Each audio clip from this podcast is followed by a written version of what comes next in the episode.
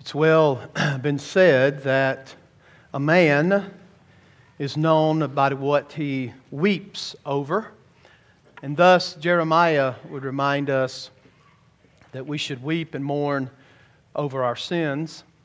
And he would tell us in Lamentations that there should be some lamenting going on among the people of God because of our sin. I think it can equally be said of man that he can be known by what he prays for. Our supplications before God, when no one else is listening, reveal what is important to us, what our motives are, and what is our devotion, or where our devotions lie. So, the first part of Daniel 9 is a prayer by Daniel for the nation of Israel. The Holy Spirit saw fit to place this remarkable prayer in the Word of God. Aren't you thankful? It is one of the greatest passages in the Bible on prayer. This is a believer's heart that is poured out to God. Now, notice how I said that. This is a believer's heart, someone who knew the Lord, walked with the Lord. This is what his prayer life looked like. Daniel 9 is going to contain the third vision. Some of you are probably glad that I'm not going to talk about another vision this morning because we've done two of those. some of you have said to me, I understood it perfectly, and some of you are saying, I'm just totally confused. Well, again, remember what Daniel said numerous times. I heard, but I didn't quite understand, and he was trembling and he was losing sleep over it. So I hope you haven't lost any sleep over it. Uh, some of you jokingly, uh, one individual told me that I was actually in his dream recently, and I was the sheriff in the dream. So people are now having apocalyptic dreams. And of course, uh, it is, uh, but this is going to be the most difficult vision that we will look at together uh, beginning uh, in verse 20 that will take place. But isn't it interesting? That the most debate, debated and controversial of all the visions, uh, God puts Daniel to praying before he gives it to him. And after the conclusion of this classic prayer, which, by the way, is going to become, uh, is preceded, uh, this prayer is going to precede a couple of incredible prayers by Ezra in chapter 9 and Nehemiah 9, and both of these would no doubt draw their prayer from Daniel.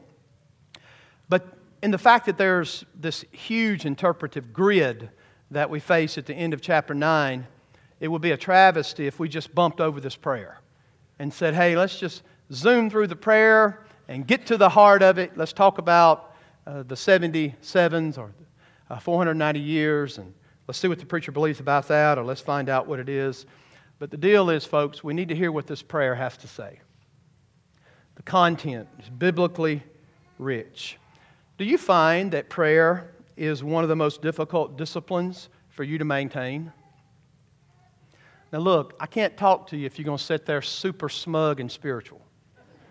Because I know if you say, no, I don't have any problem with this discipline, you lie. Because you do. The enemy would have it that you not communicate with the Father. I mean, prayer is that incredible discipline, and it's difficult at times to maintain. I don't know about your heart, but mine often gets lazy. It gets lazy when it comes to prayer. Better yet, my heart actually gets self sufficient at times. So does yours. We don't go to the Lord as we should. Uh, again, I'm reading a book, and David's reading it uh, The Secret Hour. Uh, uh how does it go? Secret Life of Prayer, David McIntyre. And boy, just the first couple of pages just ugh, stuck me because we don't often seek a quiet hour, a quiet place. And we don't often have a quiet heart before God. We should. We should. It's that important. Now, Daniel 9 has served as a catalyst for my own prayer life. And I hope it, that it will serve as a catalyst for your own life as you look at this content. I hope it will set your course as one to be a disciplined Christian, that it will be a catalyst for you. We have a deficiency in our walk with God if we are not praying. It's quiet in here today. Jonathan Edwards preached a sermon once entitled Hypocrites. Subtitle Deficient in the Discipline of Prayer. I would say to you that if the Word of God, well, I would say first that if you're not praying, you're not in the Word. But when you are in the Word, the Word of God will prompt you in your prayer life. Uh, that's going to become evident in this particular prayer itself. So, we're going to look at several principles. Some of you are just awestruck that there are actually seven points in your outline. But you know what I'm going to do today for you? I'm just going to give you one of them. Because I want to say other things about your prayer life flowing out of a vibrant faith and close walk with God. But just to give you a brief outline, in 1 through 3, you're going to have the setting of the prayer. This prompts Daniel to confess the sins of the people, and he also puts himself in corporate solidarity. Even though the people have sinned, more so than Daniel could ever imagine, Daniel puts himself in corporate solidarity as a sinner.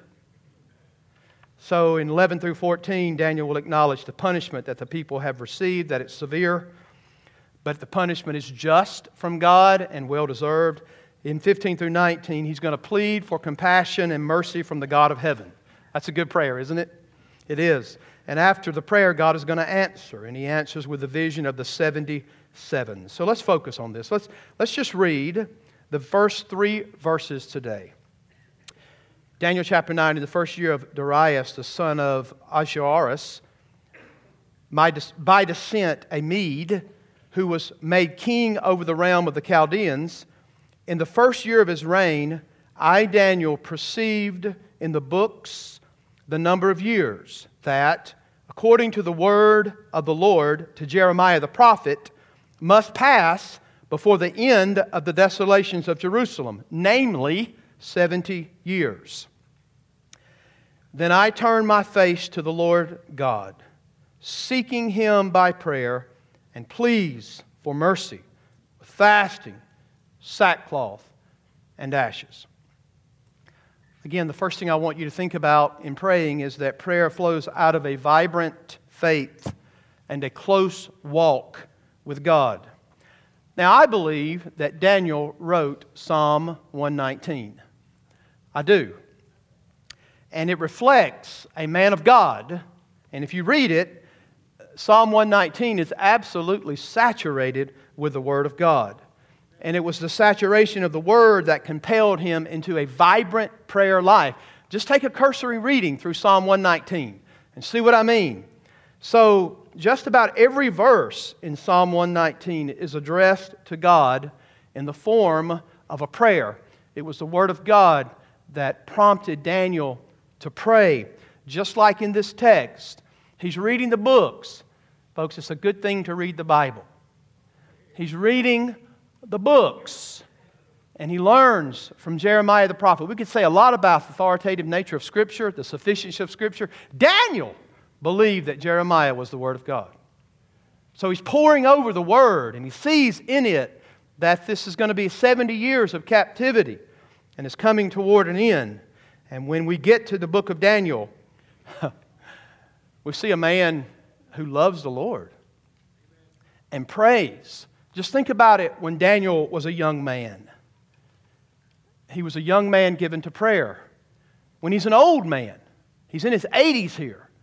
And here's an old man still given to prayer. Do you remember back in chapter 2 when Daniel gets that word from Arioch, the king's guard, and the wise men that they're going to be killed? Y'all remember that? Daniel's in that number uh, himself. And what does Daniel do in chapter 2? He goes directly to his friends, Hananiah, Mishael, and Azariah, and he says, Let's pray. Let's seek the Lord God of mercy. And we know that he's borrowing that from Solomon in, in 1 Kings. He, Daniel knows the Word, he's saturated in the Word. And so, as a young man, he had a vibrant walk with God that led to a vibrant prayer life. And as an old man, think about this, he's still a man of prayer. Folks, don't assume that you're going to be what you are now when you're old. Don't assume that what you are as a young person, you will inevitably be that as an older person. Don't think that for a moment. Not everyone that starts off well finishes well. And there's a call of God upon all of us, young, middle aged, older, uh, to look at the life of Daniel. Think about this. As an old man, he knew the legislation from the king. Well, you know, Darius, he was kind of hoodwinked in deciding that thing. But the fact of the matter is, Daniel, knowing the edict that you're going to be thrown into a den of lions if you pray, Daniel, as was his custom, opened his windows toward heaven and he prayed three times a day. As an old man, he did this. Went to his chamber three times a day. This was what we would call God ordained civil obedience. It's better to obey God than man. So Daniel was obeying the Lord. And Daniel was in his old age uh, serving and praying. And he was in his young age doing the same thing. He was a man of prayer. Notice verse 3 that after giving his attention to the scriptures, he turns to the Lord in prayer. He seeks the Lord in prayer and supplications. Now, folks, there are certainly prayers, or let me say it this way there we or there are prayers that are prayerless. There are prayers that are hollow. There's very little engaging and seeking the face of God. Now, we like to seek the hand of God if we think that's going to mean He's going to give us things out, right? But prayer, for the sake of prayer, is, mean, is, is hollow. Spurgeon said something one time that's always stuck me. He said, When we gather as a church, one, uh, only maybe one out of a hundred prayers are not prayed to the gallery. What does that mean? Well, we think about the people who are hearing it more than the God we're praying to. Man, what a conviction. So, for Daniel, prayer was actually seeking the Lord and laying hold to our God. That was Daniel's prayer. Sinclair Ferguson rightly says prayer is an expression of what we know of God and ourselves. Prayer is an expression of what we know of our God, and again, that's going to be the second point. This thing was chock full of content about the character of God. It's impossible to pray accurately without knowing God. And you can't know God unless you know the Word. Are y'all getting this? It's prompted by the Word. So, what we are on our knees before God and God alone is all that we are. That is the truth. In the place before God, there's no pretense, there's no pretending, there's no facade. What you are as a sinner, and you are that, before the face of a holy God is all that you really are, nothing more. So, prayer for Daniel was that expression. You see it quickly, don't you? Sackcloth and ashes. We'll unpack some of that later. But did you know that it's impossible for us to see our condition before God apart from regeneration? I hear a couple of rumblings of amen. I hope, I hope you understand that, folks, it's impossible for you, to know, for you to know the God of eternity and what He offers in salvation and what your condition is before God apart from regeneration. It's impossible. So I want to say to you today, with all the sincerity that I possibly can, when you consider prayer flowing out of a life of vibrant faith and a close walk with God, you don't have that if you haven't been saved. You don't have that if you haven't been made alive in Christ. And I'm a firm believer that Baptist churches are chock full of people who think they're in right relationship with God. However, when it comes to praying, or a vibrant walk with God is absent. That cannot happen if you've truly been regenerated. If you've truly been made alive in Christ, then you will have a walk with God and a vibrant faith. Does that make sense to you?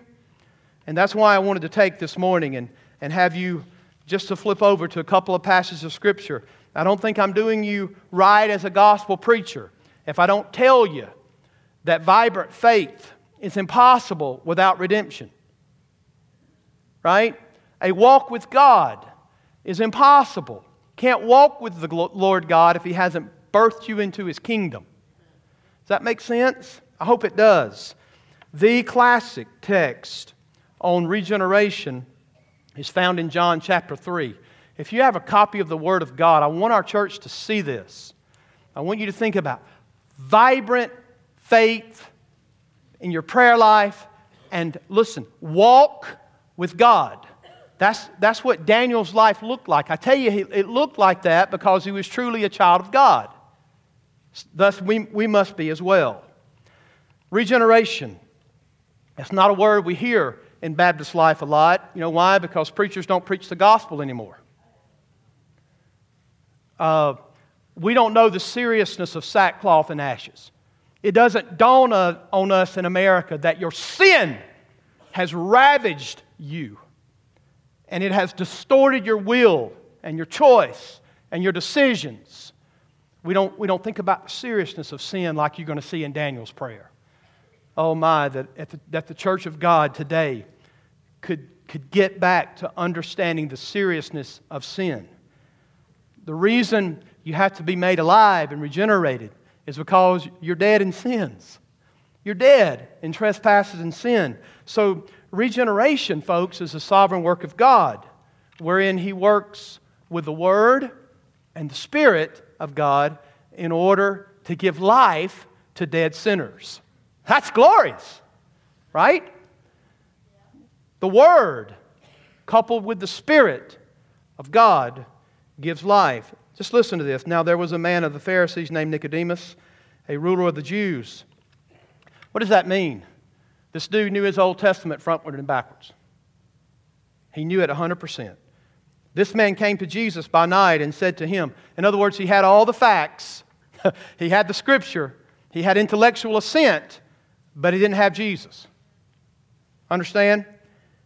Rabbi, we know that you are a teacher come from God. You know, folks, you can even believe that and still be lost. For no one can do these signs that you do unless God is with him. We grant Nicodemus that. Oh, Nick got that right, right? Now listen. Jesus answered and said to him, Truly, truly, I say to you, unless one is born again. Okay, the construction, born gennao. That means renovation and cleansing.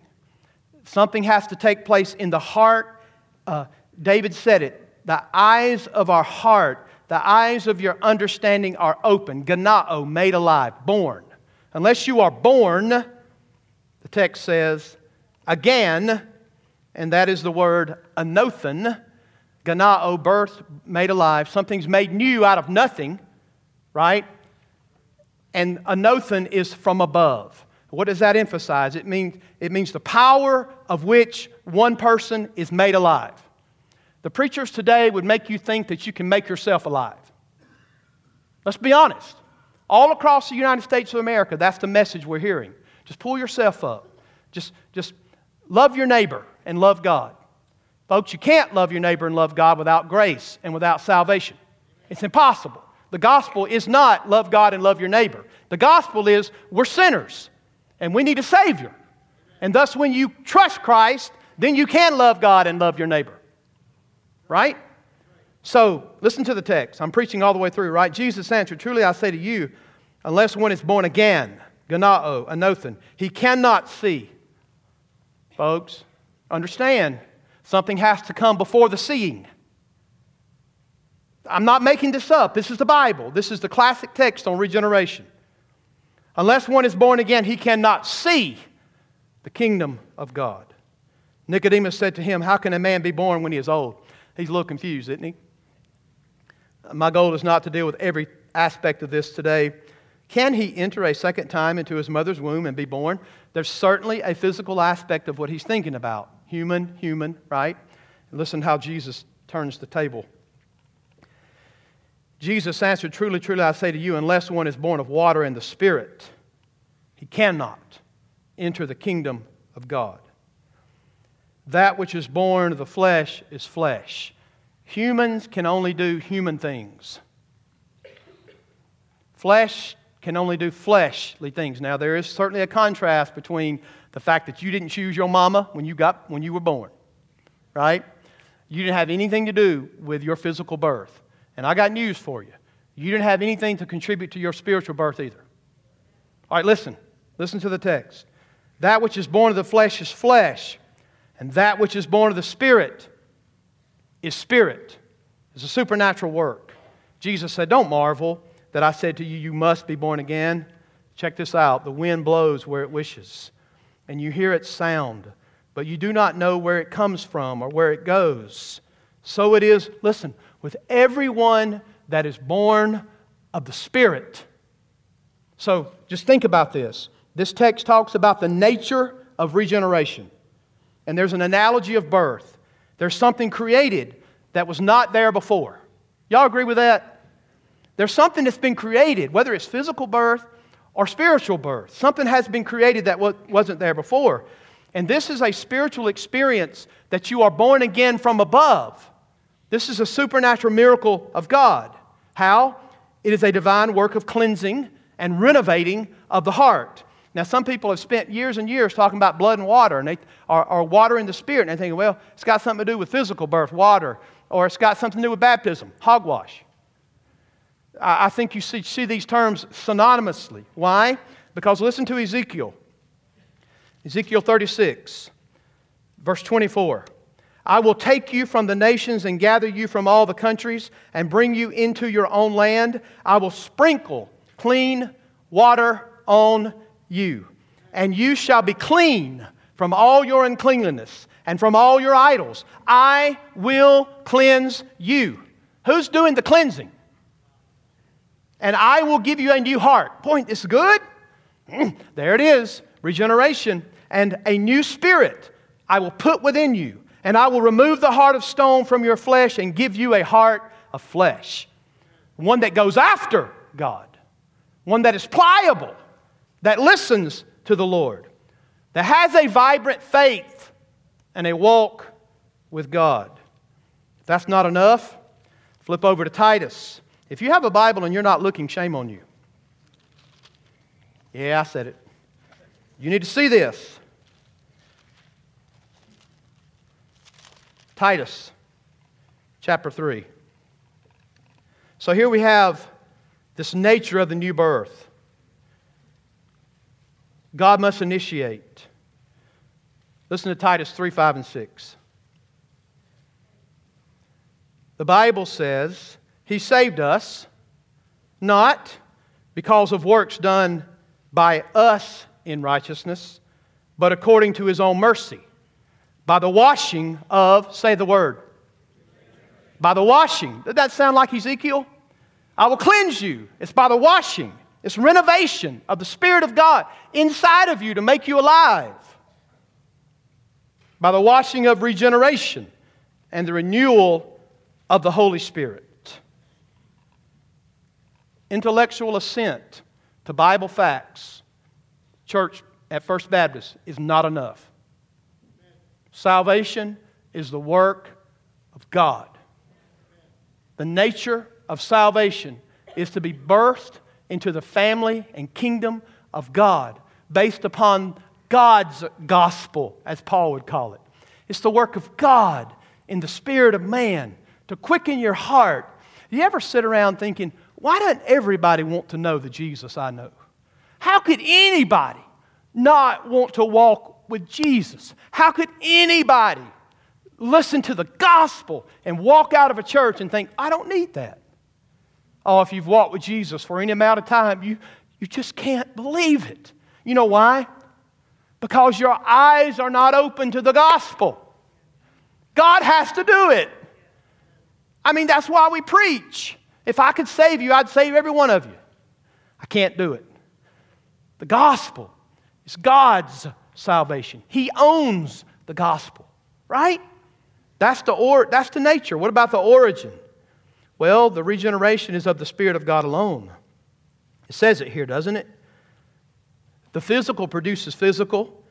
It doesn't matter how many leaves you turn over on January 1, right? The flesh gives birth to flesh. Humans cannot change themselves or save themselves. The source and origin of our salvation is God alone. There's no one else involved. You can't contribute to your physical birth and you cannot bring anything to the table for God to say, okay, based on that, I'm going to save you. You can't. It's categorically impossible. Listen to how John will describe this in John 1:13. Listen to the word of the Lord. Who were born not of blood, nor of the will of the flesh, nor of the will of man, but of God. Did y'all read the same verse I read? Can you be saved by your own will? All right, be careful. But you said it right. You can't.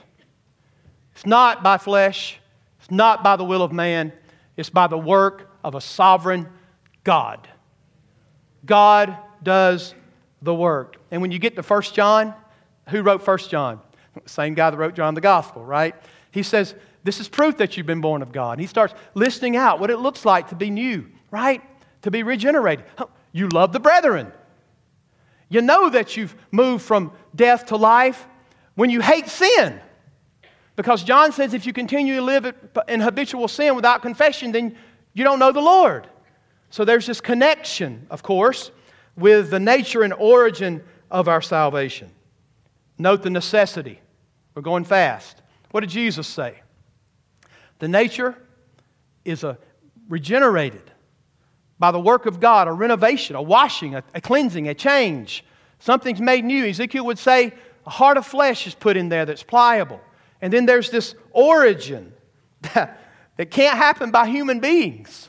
God does it. But what about the necessity? Jesus said, I tell you, you must. Y'all know that's a command?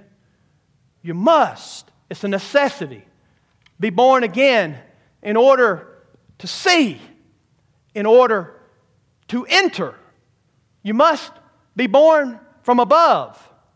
You must have a renovation of your mind and heart and spirit. You must be, it's the washing of regeneration and the renewing of the Holy Spirit. You cannot see or turn to Jesus. You cannot come under his rule. That's what kingdom means. You cannot see the kingdom unless you're born again. Does that make sense when you look around at people who profess to be Christians that never actually live for God? They have made a profession without a possession. They may have walked an aisle. And again, you've heard me say this you can be baptized so many times that tadpoles know your social security number. But baptism will not save you. This, this text says nothing about the saving merit of baptism. It tells you that God alone saves. Correct? Necessity of regeneration. Do y'all understand that sin has done more than just scarred us? Why, why is there a necessity of regeneration? Ladies and gentlemen, sin has ravaged us. It affects every aspect of your life, even your will. Think about this. We don't choose what we should. And I want to remind you that Peter reminds us that we can't even repent apart from the Spirit and the Word working in our lives. We can't. You know, can means the ability to do something, right? Now, let's say Nathan says to me, Dad, can I go out in the yard and play with Chief? He's our lovable German Shepherd, right? And I say to him, Yes, you can. And let's say Nathan jumps up and runs out the door, and I say, Whoa, wait a minute. The ability to do something is can. May you do something is the question, right? And I'll give you the permission to go do it. Now, understand, that's, that's a little verb lesson. There's a difference in can and may. This text says you cannot see. You do not have the ability to see the kingdom apart from being regenerated. Is that not what the text says? This means, yes, this means you cannot enter heaven. There's a difference in can and may. And this text reminds us of this clearly that there is a necessity of the new birth. Let me show you. John chapter 6, verse 44. The Bible says, No one can come to me unless the Father who sent me draws him. No one can come to me unless the Father and other places the Spirit draws him to me. And listen to Romans, incredible text of Scripture, Romans chapter 8.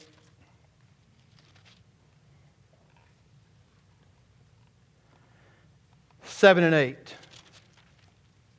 Thank you for turning the pages of Scripture.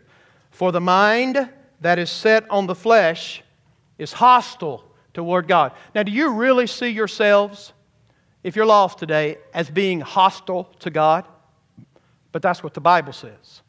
If you're in the flesh, meaning lost, then you're hostile against God.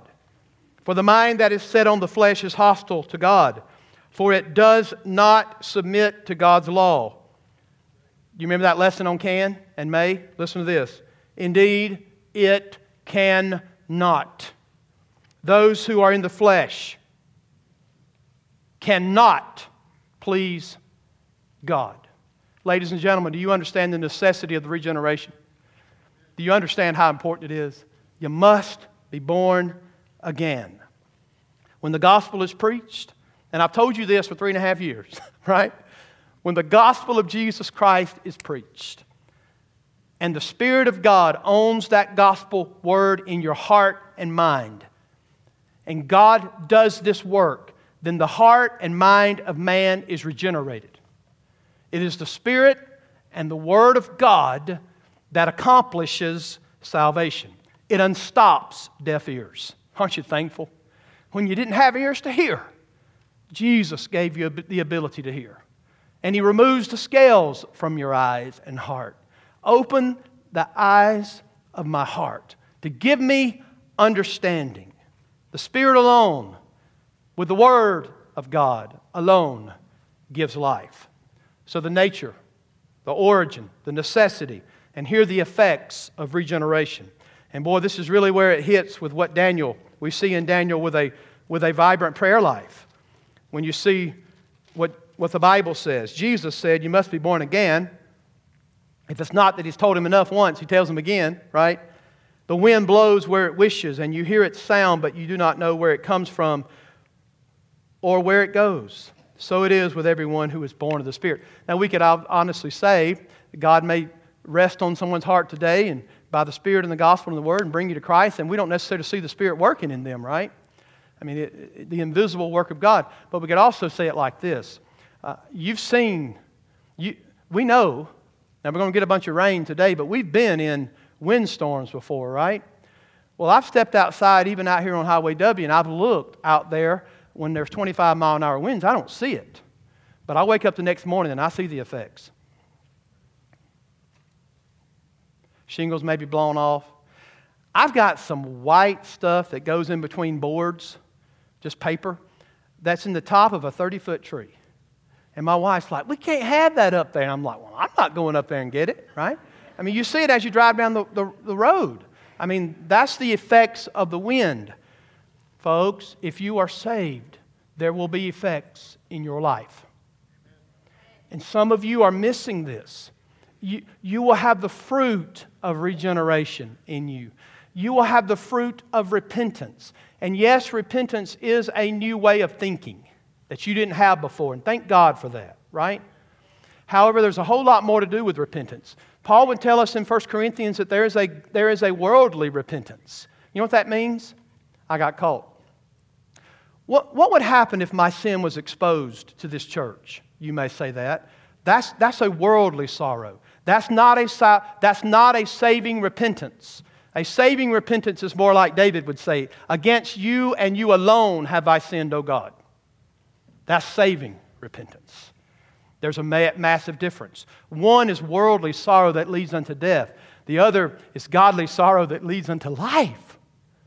It's for you to see the magnitude of your sin. So, the effects of regeneration, vibrant faith, and close walk with God. It doesn't come reverse. You don't have a, a vibrant prayer life and close walk with God and then get saved. You understand, folks, this is the work of God in us. And Jesus would say, So it is with everyone who is born of the Spirit. No exceptions. If the living God births you and gives you life, so is everyone who is born again. There's effects of redemption that are in your life. It begins with a new birth. Notice how Peter would say this. I'm shifting gears. I got three minutes, right? It's supposed to be a short sermon. I just got excited. I'm sorry, okay? First Peter, I'm trying to get there. Listen, listen to how he brings it together with the word, and I'm going to finish. Listen chapter 1 Peter 1 23.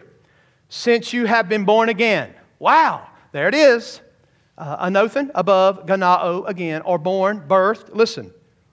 Not of perishable seed, but imperishable seed through the living and abiding Word of God. Mm. So it happens. What is the gospel? It's, it's actually given through the Word, coupled with the regenerating work of the Holy Spirit. Y'all see that? You're born again by those two brought together. Now listen to this text, and I'm going to be finished. Galatians chapter 1, verse 6. Paul had a, let me read verse 10. For I am now seeking the approval of man or God. That's a rhetorical question. Uh, Paul would say, when it comes to the gospel, the true gospel, should I seek the approval of man or God? Listen to this. Or am I trying to please man? If I were still trying to please man, I would not be a servant of Christ. So, Paul's got this dilemma that there's some in the church of Galatia that are coming in false teachers, and they're saying it's Jesus plus something else. It's, it, it, faith in Jesus is fine, but you got to have sacraments. Or, or you got to go back to the Judaizers. You got to go back to adding things of the law, such things as that. And Paul says, Who am I trying to please? I would say that to you as a preacher. I have one responsibility to you, and that's to preach the true gospel. The only gospel that is found in the Bible. Listen to verse 6. Paul says, I am astonished that you are so quickly deserting him who called you in the grace of Christ and are turning to a different gospel. Check this out. Not that there is another one, all right? But there are some who trouble you and want to distort the gospel of Christ. Now, listen to this. But even if we or an angel from heaven should preach to you a gospel contrary to the one we preach to you, let him be accursed. As we have said before, so now I say to you if anyone is preaching to you a gospel contrary to the one you received, let him be accursed. What gospel did he preach? I'm glad you asked. Verse 15 of chapter 2 We ourselves are Jews by birth and not Gentile sinners, yet we know that a person is not justified by the works of the law, but through faith in Jesus Christ. So we also have believed in Christ Jesus in order to be justified by faith in Christ and not by works of the law, because by works of the law no one will be justified. That's the gospel we preach. One more verse, chapter 3, verse 10. For all who rely on works of the law are under a curse. For it is written, Cursed be everyone who does not abide by all things written in the book of the law and do them. Now it is evident that no one is justified before God by the law. For the righteous shall live by faith. Habakkuk 2 4. But the law is not of faith, rather, the one who does them shall live by them. Listen to this Christ redeemed us from the curse of the law by becoming a curse for us, for it is written, Cursed is everyone who is hanged on a tree. So that in Christ, Jesus, the blessing of Abraham might come to the Gentiles, so that we might receive the promised Spirit through faith. Folks, let's think about something. This says if any preacher or an angel, let's say that Gabriel, that we've talked about in Daniel, were to manifest himself in physical appearance today, right here, man, we'd be captivated, would we not? I guarantee you he wouldn't have on sissy wings and chubby face. No, if he appeared and Gabriel says this, well, you know, faith in Jesus is good, but that's not enough. Some of us would probably run off with Gabriel. But this text says, let Gabriel be accursed. Let him be anathematized. In other words, to hell with Gabriel. Let anyone who preaches any gospel other than the saving grace in Jesus Christ alone for salvation by grace through faith we have believed, let them be accursed. Simple gospel math. Math. Jesus plus nothing equals everything, right? Folks, that's gospel math. And if anyone stands ever and, and preaches a different gospel, let him be accursed. In a quest to be freed from his sin, Martin Luther, the, the reformer, was actually given the task of teaching Romans chapter 1. Here he is, a professor of Romans 1, but he wasn't saved. And as he's reading through Romans, he's captivated by Romans 1 16, 17, that the just, that God can be both just and the justifier of man. How can that take place? How is it that God can be both holy and at the same time justify man? And, and Luther finally, it dawned on him righteousness is a gift from God. I can't earn it in Catholicism, I can't earn it as a monk. And, and the Bible says that Luther says this My heart was set free. Folks, that's what happens when you understand that the gift of salvation is just that it's a gift from God, not of works, lest any man should boast. But later, he said this, and I quote I cannot by my own reason or strength believe in Jesus Christ, my Lord, or come to him. But the Holy Spirit has called me by the gospel, enlightened me with his gifts, sanctified, and kept me in the true faith. All folks, you do realize we wouldn't be here today had it not been for God working through Martin Luther. had he not understood that you're saved by grace through faith, that the righteousness of Jesus is a gift of God given to you, not something you can earn. In Charles Wesley's hymn, verse 4 says, And can it be, is the name of the song. Here's, he describes a new birth. Listen. Long my imprisoned spirit lay, fast bound in sin and nature's night. Thine eye diffused a quickening ray. Aren't you thankful for that? Aren't you thankful for regeneration? This is, this is his testimony. Thine eye diffused a quickening ray. I woke. That's the only time, Lacey, that it's okay to be woke. Some of you read about the wokeness of preachers today. Their goal is to be so woke that they don't preach the Bible. Well, if you're woke with diffused light from Jesus, that's a good woke. All God's people said? Amen. Listen to this. I woke, the dungeon flamed with light. That's what you're in if you're lost. You're in a dungeon, it's dark. That dungeon is flamed with light. And listen, my chains fell off. My heart was free. I rose and went and followed thee. Folks, that's John 3. Is it not? When you are regenerated, you're going to get up and you're going to have a vibrant faith and a walk with God. You don't have to manufacture it, you can't fake it and come to church and make everybody think, oh, I'm saved. No, when, when you're really regenerated by Jesus and saved, it's going to make a world of difference in your life. Every aspect of life is changed. Since some of you are fearful that Luther's not necessarily a person that's Baptist, can I give you Augustus Toplady in Rock of Ages? Clef for me. Listen to this. Not the labors of my hands can fulfill the law's demands. These for sin could not atone. Thou must save and thou alone. In my hand no price I bring, simply to your cross I cling. Oh, rock of ages, cleft for me, let me hide myself in thee. You know, my desire for this church is to have a healthy, regenerate church membership. What does that mean? The church ought to be made up of saved people. Does that make sense? I mean, you're not a church if you're not saved. Salvation issues you forth. The Bible says, and the Lord added to the church. We've done enough adding to the church by human means. And look what it's gotten you over the last 40 years. They come in, we play just as I am, they leave as they were, and there's no change. Real salvation brings about a vibrant faith and a walk with God. You can't encounter Jesus and not be changed. So let's, let's be a regenerate church.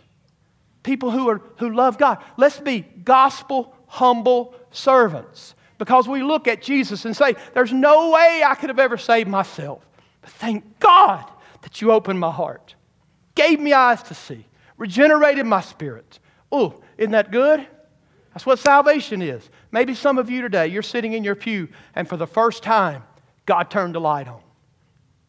God turned the light on in your mind. He diffused the light in the dungeon, the dark dungeon of your soul. If so, you need to come to Jesus. Let's pray. Father, we are so thankful for the gospel. We're not going to preach another gospel. We're going to preach the only gospel that has the power to save.